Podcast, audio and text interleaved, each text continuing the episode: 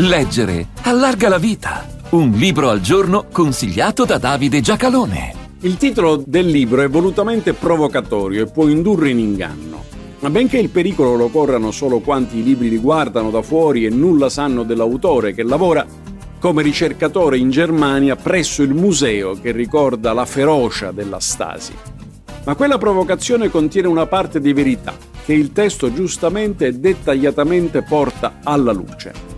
Gianluca Falanga non si parla mai dei crimini del comunismo, pubblicato dalla Terza nel 2022.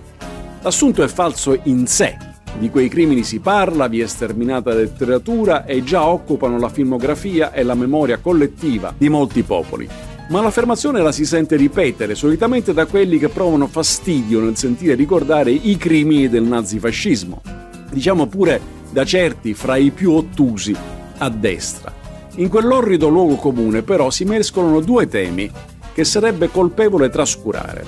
Noi, italiani tedeschi, il fascismo e il nazismo li abbiamo creati, quindi è più che ragionevole che si sentano i loro crimini come una nostra colpa storica. Ed è quindi altrettanto ragionevole che se ne parli ricorrentemente.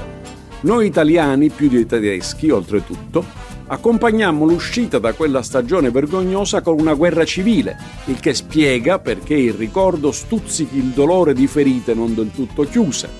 Noi italiani, infine, al contrario di mezza Germania, il comunismo non l'abbiamo mai vissuto come regime, che non è una buona ragione per non conoscerne gli orrori dalla Russia alla Cina, ma è una spiegazione della diversa sensibilità. Ma c'è un altro elemento, più politico e culturale, indotto in parte dalla storia.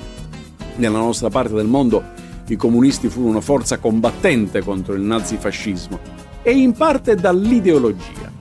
Il comunismo non ha perso il suo alone di giustizia e positività. Magari se ne ammettano i torti, ma considerandoli come deviazioni, mentre all'opposto sono parte della natura stessa del comunismo.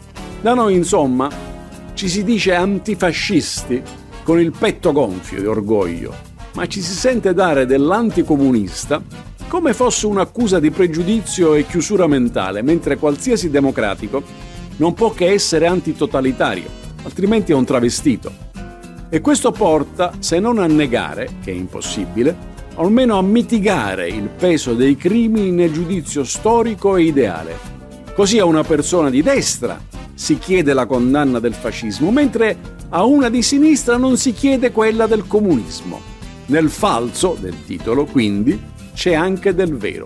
Gianluca Falanga non si parla mai dei crimini del comunismo. Buone pagine a tutti.